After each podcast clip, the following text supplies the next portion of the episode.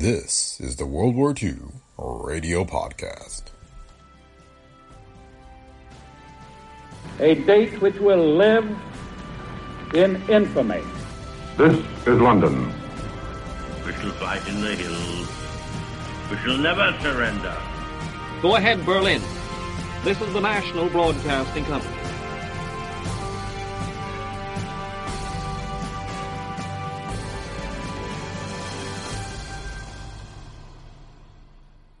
Welcome to the World War II Radio Podcast. Today we have the June 10th, 1942 broadcast of the CBS News of the World. It includes updates from London, Russia, and Australia, plus news from the home front. The World War II Radio Podcast is a Brick Pickle Media production. If you like the show, please leave feedback on Apple Podcasts, Spotify, or wherever you listen. So thanks for listening, and we hope you enjoy today's episode of the World War II Radio Podcast. CBS World News brings you the news of the world on Wednesday, June 10th. Once again, Columbia's correspondents are ready to report to you direct by shortwave radio from across the oceans. This morning, we shall call in London, Australia. We'll attempt to pick up a report from Moscow, and we shall hear from Washington. But before going abroad for our first report, here are the highlights of today's news. British and Free French forces in Libya have repelled more Axis attacks on the southern flank of their line. In Russia, the Red Army is holding its lines before the Crimean naval base of Sevastopol. The RAF was grounded by bad weather during the night. In the Far East, 13 Jap planes have been shot down by Allied pilots over New Guinea. And now for more news and to call in CBS correspondents abroad, here is Harry Marble. Before calling in London this morning, here is the latest news on the Battle of Midway Island. The Japs finally have issued a communique on the naval and air engagement. As expected, the enemy's version of its losses was considerably less than those announced by Admiral Nimitz. The Jap communique said that one aircraft carrier was sunk and another badly damaged.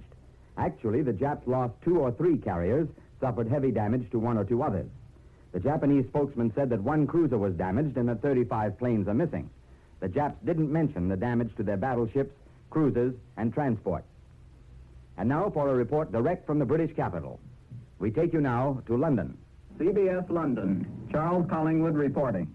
The fighting in Libya is now halfway into its third week. The heaviest clashes of armor have so far been concentrated in the area west of Knightsbridge, which the British are using as a base. This is likely to remain the main cockpit, but at the moment there's a lull in the hollow west of Knightsbridge, which British communiques now refer to as the Cauldron. Right now, the main feature of the desert fighting is the heavy attacks which the Axis is making on the fortress of Bir Hakeim, lying at the southern end of the British line of minefields, which run like a, a breakwater some 40 miles deep into the desert. Yesterday, the Axis made their heaviest attack on Bir Hakeim. Today's British communique says that it was on a large scale, and the enemy employed increased numbers of tanks and dive bombers, as well as infantry and artillery. This attack was repulsed by British armored forces who came to the support of the Free French who have been holding out so gallantly at Bir Hakeim. In the cauldron yesterday, the only activity was long-range duels between British and German tanks. Probably the tanks which the British used were the big American General Grants. They're the only tanks the British have out there which, which are capable of engaging the German tanks at long range. The Battle of the Cauldron may be resumed at any time. Both sides have been busy refitting and reorganizing. Sooner or later, one will strike. Both sides have lost heavily, probably in fairly equal numbers. But the British still maintain what they call restrained optimism. One thing which this Libyan campaign has shown is the importance of superior number, of superior weapons. The appearance of the new superior weapon, the General Grant tank in the desert, has changed the whole picture.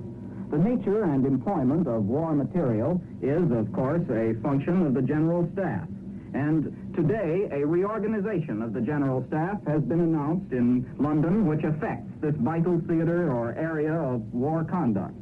The responsibility for equipment policy is now separated from the other functions of the General Staff and has been given to a new member with the title of Deputy Chief. This new Deputy Chief of the Imperial General Staff is General Weeks, and his job is the development and employment of weapons of war. General Weeks is what is known as a colorful general. He was a famous soccer player at college. He's young, only 42 years old, and when war broke out, he was only a colonel. He's now a lieutenant general. General Weeks is a scientist. He's a mining engineer and a chemist. His appointment marks an important tendency in modern warfare, the tendency for science to dominate tactics. This is Charles Collingwood in London, returning you to Columbia in New York. Next, across the Southwest Pacific. After a brief pause, we take you to Australia.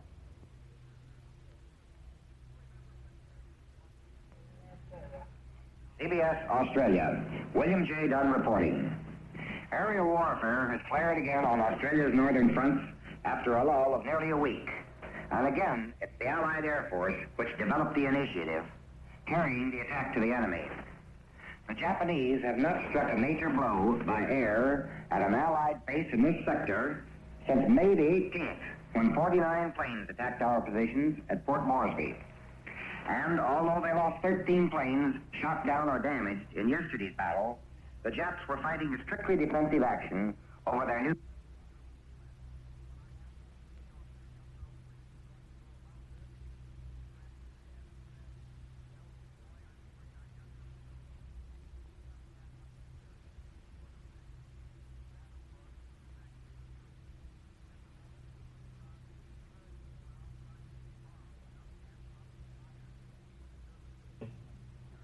That was William J. Dunn in Australia.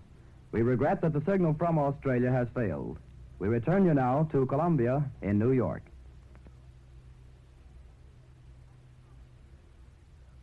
Here are the latest Press Association dispatches from the Southwest Pacific. Continuing Mr. Dunn's report, Japanese occupied areas of New Guinea and Portuguese Timor were fired by General Douglas MacArthur's airmen yesterday, and 13 enemy fighters were destroyed or damaged in combat against a loss of two Allied planes. A deck gun attack by a Japanese submarine against an Allied vessel off the southeast coast, probably in the Tasman Sea, was reported to have been unsuccessful. The communique said Japanese installations at Ermera were the targets in an aerial thrust against Timor, which lies northwest of Darwin, and hits were made on motor vehicles and buildings, starting fires. Three of the Australian Commonwealth six states issued writs against the federal government today to prevent its enforcement of new uniform taxation laws, which they fear would operate to their disadvantage by depriving them of revenues. Victoria, Queensland, and South Australia joined in the fight. They sought an injunction against the Treasurer and Ministers of State of the federal government. And now for a report from the capital of Russia. We take you direct to Moscow.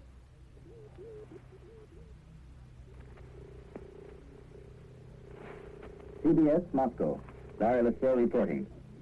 After several days of intense artillery shelling and air bombing in preparation, the Germans have begun their full offensive against Sebastopol. But after two days of storming the Soviet positions, General von Manstein's 11th German Army is almost exactly where it was when it started. In only one sector have the Germans and Romanian troops managed to wedge themselves into a prepared position of the Crimean naval base. But we are told that their efforts to develop this success have been stopped. Latest reports from Sebastopol say that all the front lines of the fortress city are still intact. You know the civilians of Sebastopol dug this defense line during the five months separating this German offensive from the last. These deeply dug trenches and anti-tank traps in the green hills surrounding Sebastopol furnish a perfect line of crossfire for the Soviet field artillery, backed up by the long-range coast defense guns. Last time, General von Manstein used seven German divisions and lost 35,000 men in a fruitless attempt to take Sebastopol. This time, he's using 10 full divisions, and from his initial losses, he seems to be prepared to lose them all if he can conquer the Russian naval base. The fall of Sebastopol is essential to the German battle plan of sending one hook across the Kerch Peninsula and another through Rostov to seek the oil of the Caucasus. A fighting Sebastopol is like a spear in their side. Americans who fought in the chalk-covered campaign region of France in 1918 can get some idea of the battlefield because every shell and bomb that falls leaves a deep, startling white pockmark in the chalk deposits underlying the soft green of the Sebastopol hills. Soviet newspapers today mark the second anniversary of Italy's entrance into the war. Pravda says that in two years, Mussolini has succeeded in becoming Hitler's Gauleiter in Italy. This is Larry LeSueur returning you now to Columbia in New York. For the latest developments in our own nation's capital, we take you now to Washington. CBS Washington, John Purcell reporting. The Navy announced late last night that an American merchant ship has been sunk off the northern Pacific coast. This is the third U.S. vessel sunk and torpedoed in Pacific waters. Presumably, she was sent to the bottom by a Japanese submarine. Senator Bone of Washington said that the ship was attacked off Neah Bay at the northwest tip of the state. She was sent to the bottom Sunday afternoon, and 59 survivors were landed yesterday at a West Coast port. Only one crew member was lost. He died of exposure in a lifeboat. Two others were seriously injured by the explosion. Authoritative reports from Vichy, France tell of the struggle going on between 86-year-old Marshal Petain and Hitler's puppet Laval.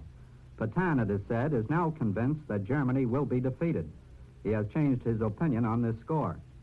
The French hero of World War I was pictured as a patriot, striving desperately to keep his country intact, to keep the French people fed while surrounded by quisling conspirators. Laval still believes that Germany will win, or at least that is what he told one American observer. It would be strange indeed if he said anything else, since his lifelong policy of self aggrandizement now binds him to the doorstep of his German masters. Petain is still highly regarded by his people, this informant said. They realize the difficulties under which he is laboring, but their attitude to Laval is one of increasing hate. Germany holds one and a half million French war prisoners as hostages, and the Nazis are threatening torture if the French fail to collaborate. Starvation and complete occupation are other weapons that the Germans are holding over the prostrate people. And while the French are praying for an invasion of the continent, their morale is low. Their children are hungry, and the Germans are milking the country dry. These reports further reveal that there is little hope now of a general French revolt. But the opening of a second front would undoubtedly spur the people to widespread rebellion. Hitler is reported to be very reluctant to occupy all of France. That would require the diversion of sorely needed manpower to the army of occupation. And he must be careful not to goad the French into acts of sabotage that would slow up war production in the country. One informant reports that the French people consider the RAF bombings of French industrial centers as justified, even though a number of Frenchmen have been killed as a result. He also disclosed that German soldiers in France are mostly second line troops. This is John Purcell in Washington, returning you to CBS in New York. On the China front this morning, Japanese drives in Kiangsi and Zhejiang provinces are moving forward under a protective screen of planes. Their objective, according to the Chinese, is to seize the 150 mile middle stretch of a strategic east west railway still in Chinese hands. The Japs are using a nutcracker technique in this campaign. One strong enemy column is pushing westward in Zhejiang province after bypassing the important rail center of Chusian, which is still held by the Chinese. The Japs in this sector are meeting stubborn resistance. The latest Chinese figures reveal that seven or 8,000 Japs were killed near Chusian, which makes a total of at least 18,000 casualties inflicted by the Chinese in that area since last Wednesday. At the western end of the line in Kiangsi, the Japanese have recaptured the city of Tongxiang after receiving 3,000 reinforcements. Both of these enemy drives are being supported strongly by air power, but reports out of Chongqing indicate that United States and British planes have reached the China front. Previously, the American Volunteer Group was the only foreign flying command supporting the Chinese. The Argentine Chamber of Deputies is scheduled today to debate three major foreign policy issues, all of which are not in line with that country's avowed program to remain friendly with the Axis. The sharpest sign of Argentina's wavering from its neutral attitude is the protest to Berlin and Rome over the sinking of an Argentine tanker. Against this background, the Chamber today will hear debate on the resolution of Raul Taborda, opposition leader to acting President Ramon Castillo, recommending a break with the Axis. In addition, another resolution will be heard which urges the establishment of diplomatic relations with Russia. And that's the news of the world. Columbia once again has called in its correspondents abroad for direct reports by shortwave radio. This morning you've heard from Charles Collingwood in London, Larry LeSueur in Moscow, John Purcell in Washington, and an interrupted report from William J. Dunn in Australia. Harry Marble reporting for CBS World News. This is the Columbia Broadcasting System.